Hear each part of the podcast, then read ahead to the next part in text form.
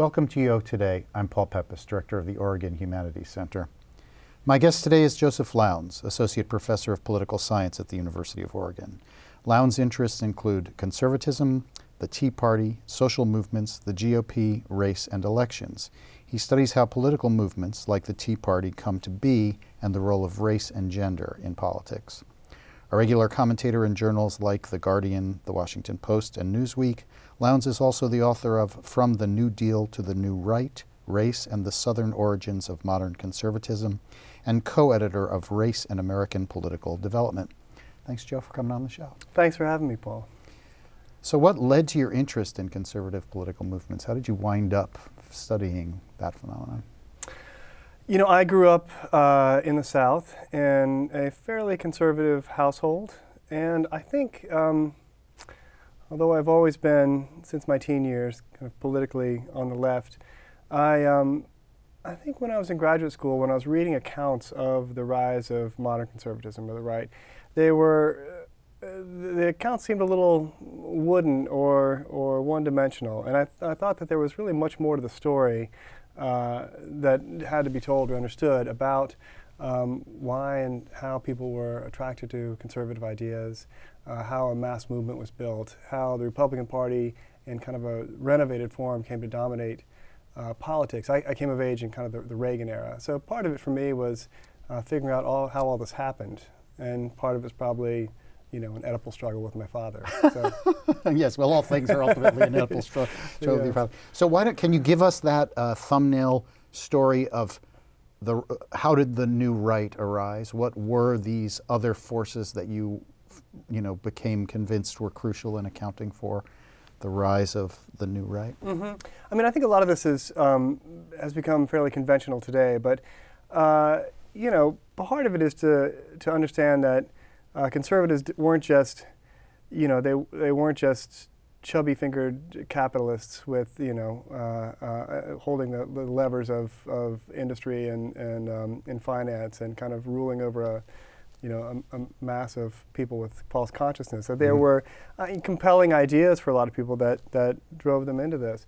And I think also there was there's a larger picture of um, of political and social and cultural changes happening in particular in the 1960s, that the, the right was able to uh, make a lot of hay out of. So, um, you know, the, the, uh, the, Black Power movement, uh, second wave feminism, lesbian gay rights movement, uh, the anti-war movement, associated struggles in the 1960s, which were uh, challenging the basis of politics, the family, uh, political culture more broadly, opened up territory for Republicans to step in and say, you know, we're actually not just the party of the rich, we're actually the party that's going to defend your interests as uh, people who want to hold on to the traditional family, defend your interests as white people, defend your interests as people who are uncomfortable with a series of changes coming down the pike. Now, I think partly the problem is that uh, a number of commentators after that time saw this just as a backlash, and this is the language that was used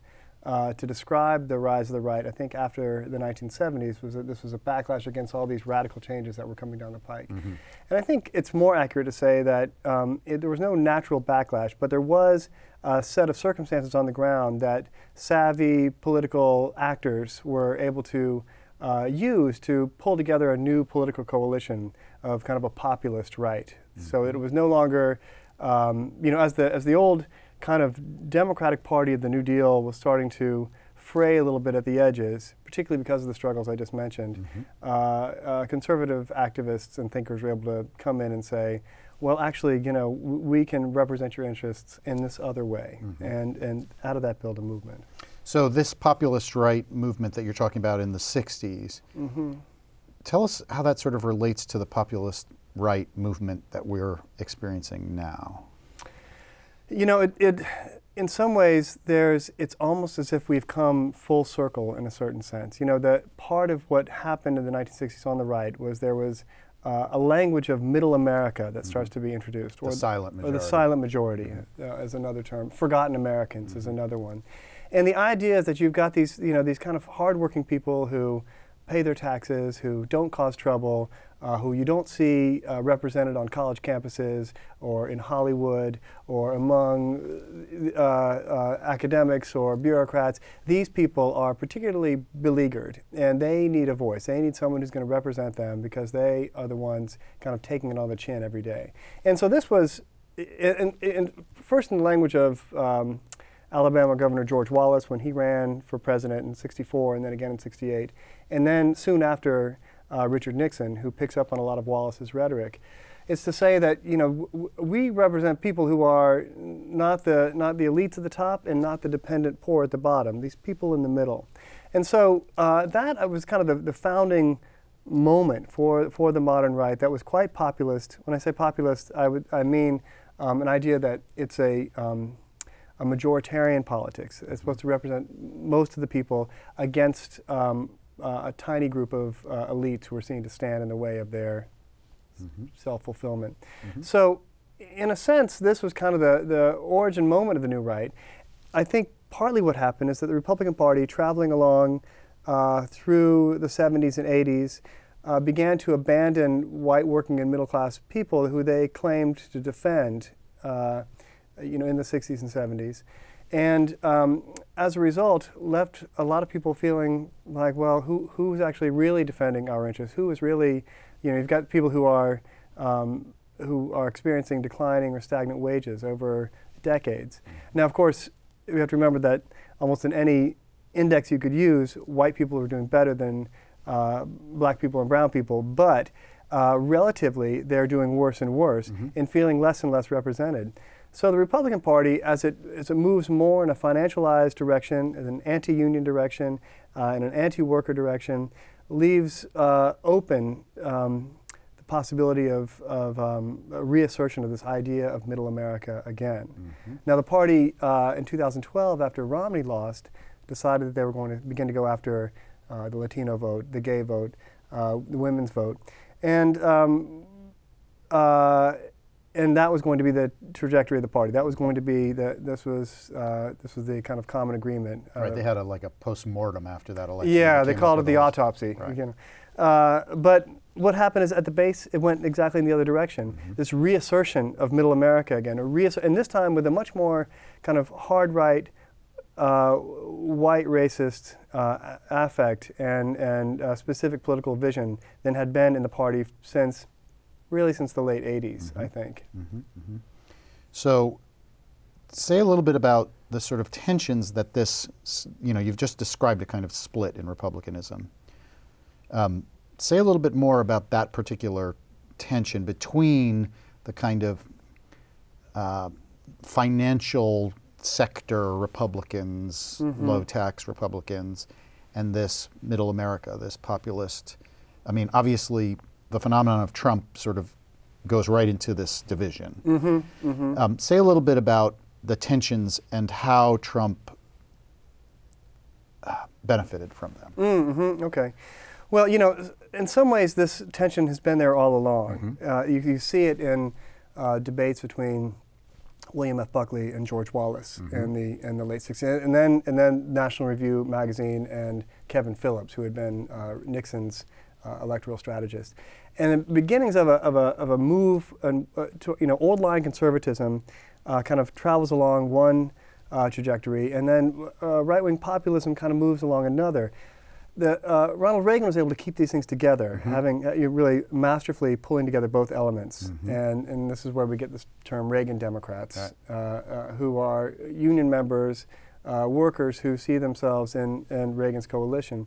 But Reagan really begins um, an era of deregulation and of union busting that will begin to leave some of these folks behind. So you have, uh, and then Reagan also is, brings into his administration a number of people who are referred to at the time as neoconservatives.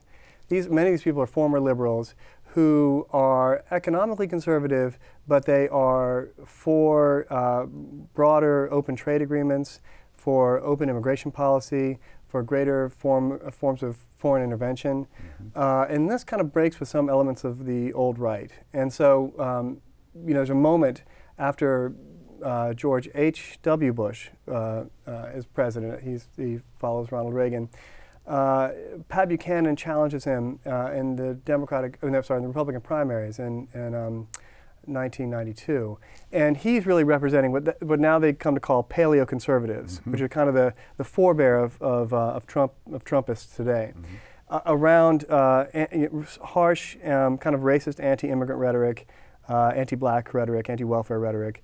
At that point, there was a kind of a very robust um, cultural and religious uh, element to it. This was the beginning of what they called the culture wars, and this was Mhm. Pat Buchanan's uh, famous speech at the 1988 Republican convention, keynote speech.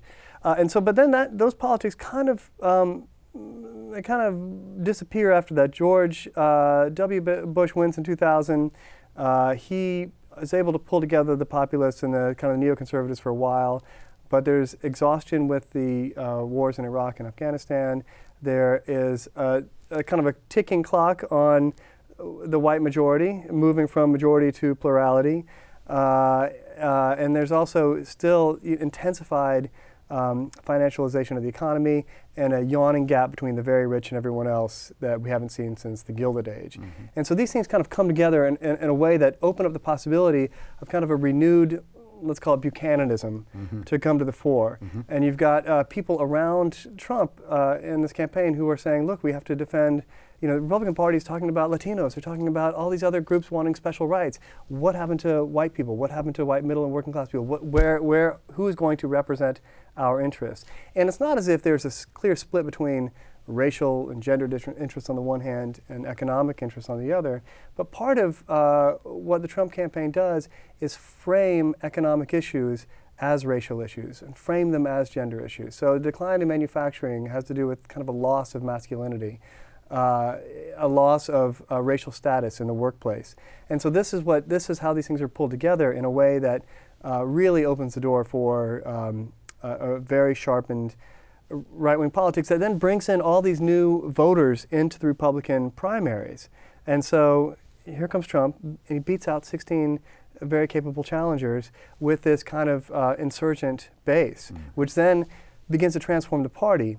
And as it transforms the party, there's nothing that the conservative standard bearers can really do about it Mhm. because it's, you know, what, what Paul Ryan, every time there's some outrage, racial or gender or some other kind of outrage that that Trump is responsible for. You know, Mitch McConnell, Paul Ryan will come out and say, "Oh, this is this is terrible. We, this is not this doesn't represent the best interests of the party," and then two days later they're back on board. And partly there's nothing really they can do about it. This is where the party is now. This is where the voters are in that party, and um, you know, this is that that demographic of these older white voters is shrinking all the time. Mhm. So they it's in their interest too to begin doubling down on voter suppression Mhm. and other things that will um, that mesh with the Trump agenda. So there's ways in which the split in the Republican Party is is um, is held at bay partly because of a, a shared electoral strategy, and partly because uh, mainline conservatives really can do very little to um, go against the um,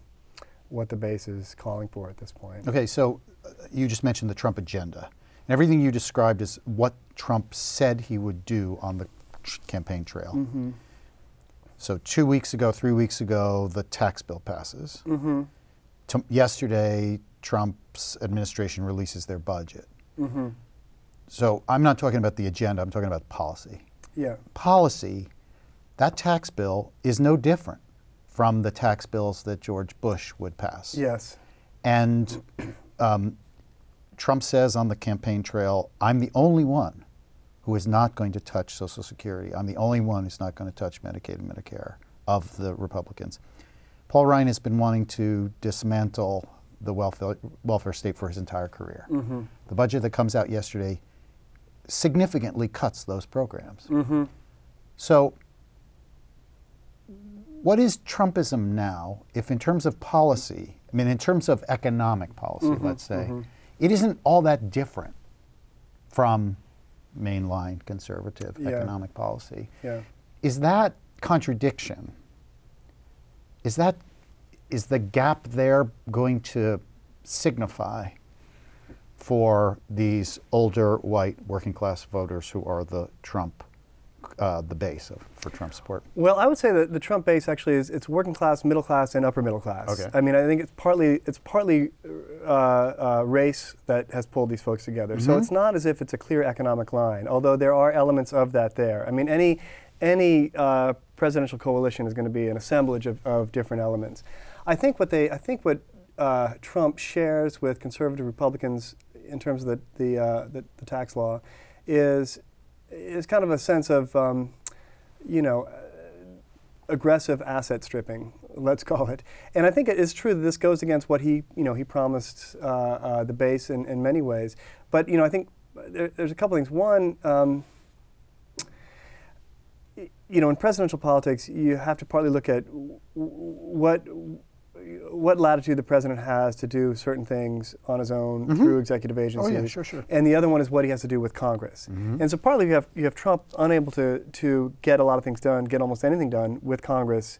Uh, you know, in his first year. So partly they have to figure out like, well, well how are we going to pull mm-hmm. this together? Oh yeah. And I think you know, there are there are economic conservatives around Trump now, and I think particularly since um, the departure of people like Steve Bannon, who who kept calling himself an economic nationalist in a way that would you know would, would go against some of these things. Mm-hmm. There is he's much more amenable to these kind of oh, um, yeah. uh, these these kind of economic conservative policies. On the other hand, he also has this you know this massive infrastructure element to it. Um, which is itself is not populist in an old kind of left way. It's you know a lot of it's private partnerships and these kinds of things, which are going to put other things first before general public needs. But you know, you'll see Republicans balking at that right now. Mm-hmm. The, so in terms of that kind of thing, I think that there is going to be a continual jockeying with um, economic conservatives in Congress. The the places where you see kind of a hard, you know, kind of white racial agenda happening is partly through the Attorney General's office, mm-hmm. uh, partly through Homeland Security, mm-hmm. partly through uh, other things that they can really try to achieve. And partly those two work together. Mm-hmm. If he can deliver the red meat of, uh, you know, of, of build the wall, uh, oppose uh, uh, immigration, uh, you know, articulate a politics which is about rounding up undocumented people. This, this, you know, is kind of the, um, these are the sacrificial lambs that he can throw out that allows this other work to get done. And will keep the old conservative guard on board with him. They'll get the things that are important for their policies, the tax cuts, yes, et cetera. in terms of passing, in terms yes. of passing bills specifically, yes. yes.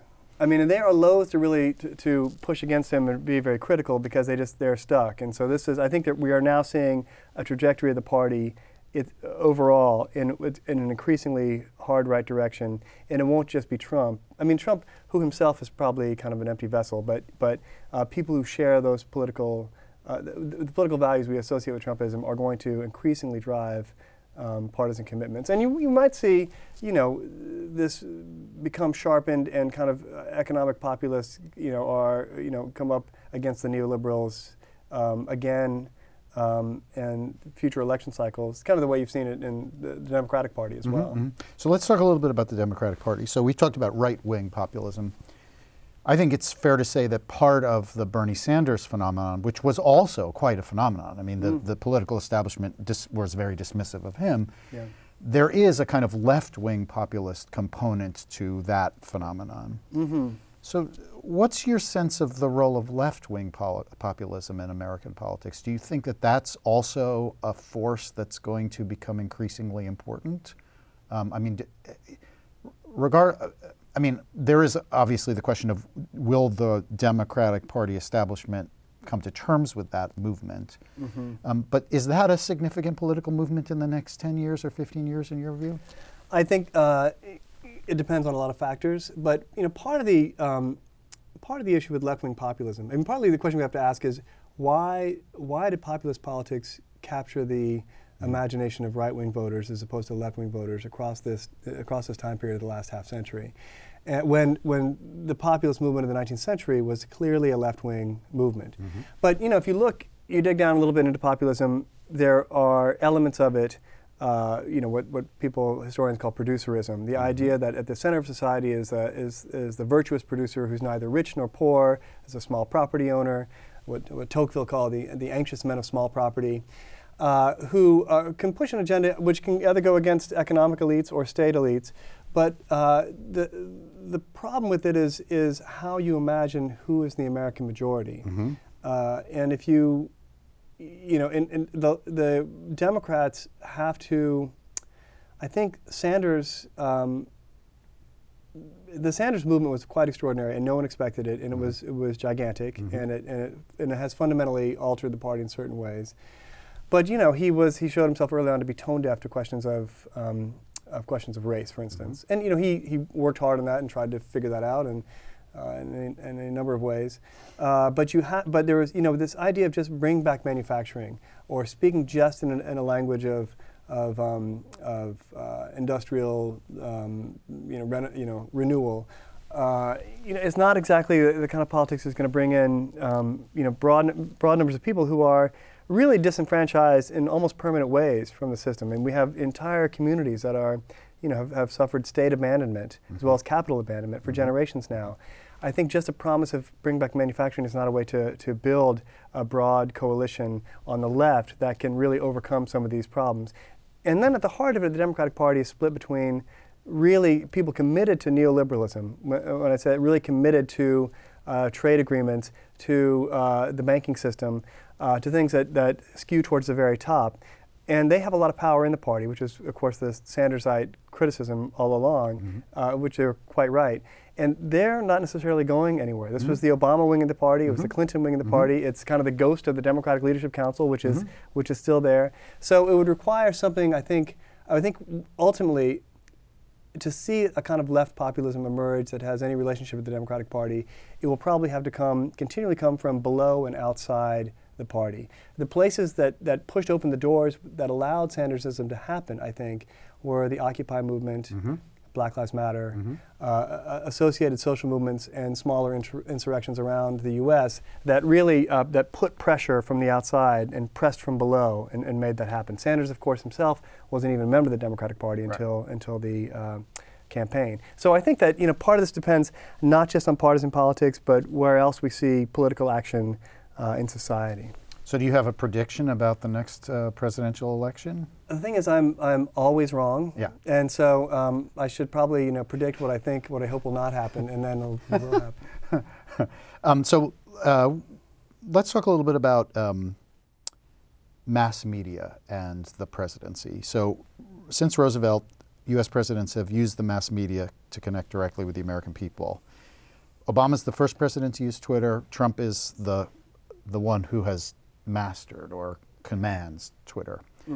Say a little bit about your sense of the role of, in particular, these new media platforms in American politics now. hmm I think that they are they're linked to uh, forms of kind of modern populism. I think in distinct ways. You know, when it's Nixon is the first president to decide to kind of go over the heads of the press and straight to the American people. His famous silent majority speech was exactly Right. about that. And the checker speech is another one, right? Is another one, yes, yeah, yeah. And so, um, you know, we had speechwriters like William Safire who, who talked about nattering nabobs of negativism and, and that kind of thing, and, and really uh, um, speaking directly to the people in a way that, uh, that made the press the enemy, that demonized other opponents of, of the presidency.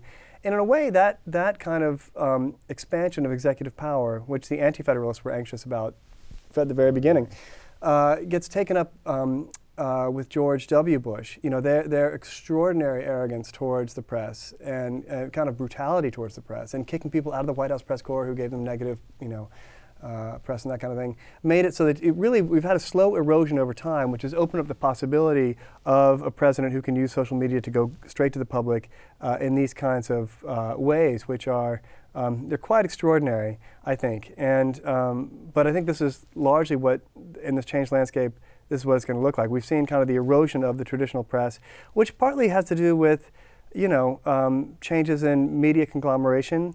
Uh, changes uh, in how media is regulated. I mean, there's all kinds of things that have kind of destroyed uh, mainstream institutions of, of media, as well as kind of money chasing of, from major media organizations. Yeah, infotainment. Yes, yeah, yeah, that have made this possible, I think. And so now, w- with social media and with the president who knows, who has such um, an exquisite sense of this. You know, remember he was on uh, The Apprentice uh, for you know a decade, focus grouping after each episode, finding out exactly what worked best and you know what worked least well.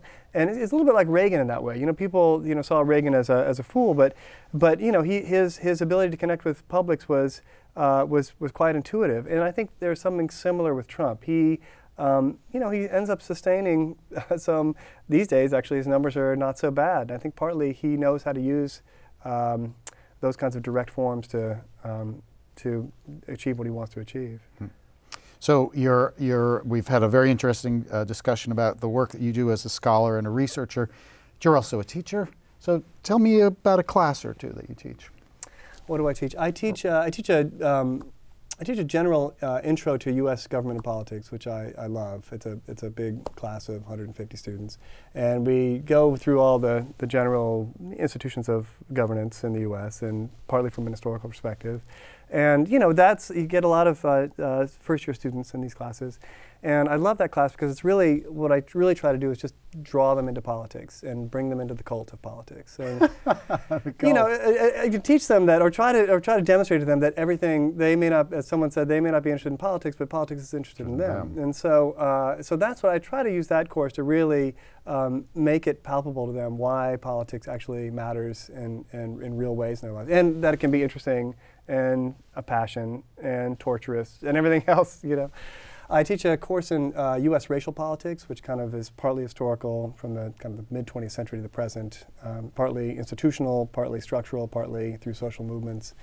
Um, I teach American political thought, where we kind of go back through, partly through the greatest hits of, of U.S. political thinkers, but um, where we see recurring themes these days. The kind of uh, racial nationalists of the early 20th century, like Madison Grant, are kind of seen to be back in vogue on the in U.S. politics. So there's some kind of uh, interest and fun in, in realizing some of the roots of questions of gender and race and sexuality and hierarchy and questions of democracy and freedom, which come up in there, which is a lot of fun. So we've got a minute left. Last question. Um, what are you working on now? I uh, am, one of the things I'm working on is kind of a, a history of right wing populism which we've kind of been talking about. Um, I'm also doing a, um, a short co-authored book on uh, the alt-right and the streets the, over the last year, and so I've been hitting different venues. Well, it's been a fascinating conversation. Thank you, Joe, for taking the time to speak with us, and good luck with that research. Thanks. Thanks for having me, Paul. I've been speaking with Joseph Lowndes, Associate Professor of Political Science at the University of Oregon. Thanks so much for watching.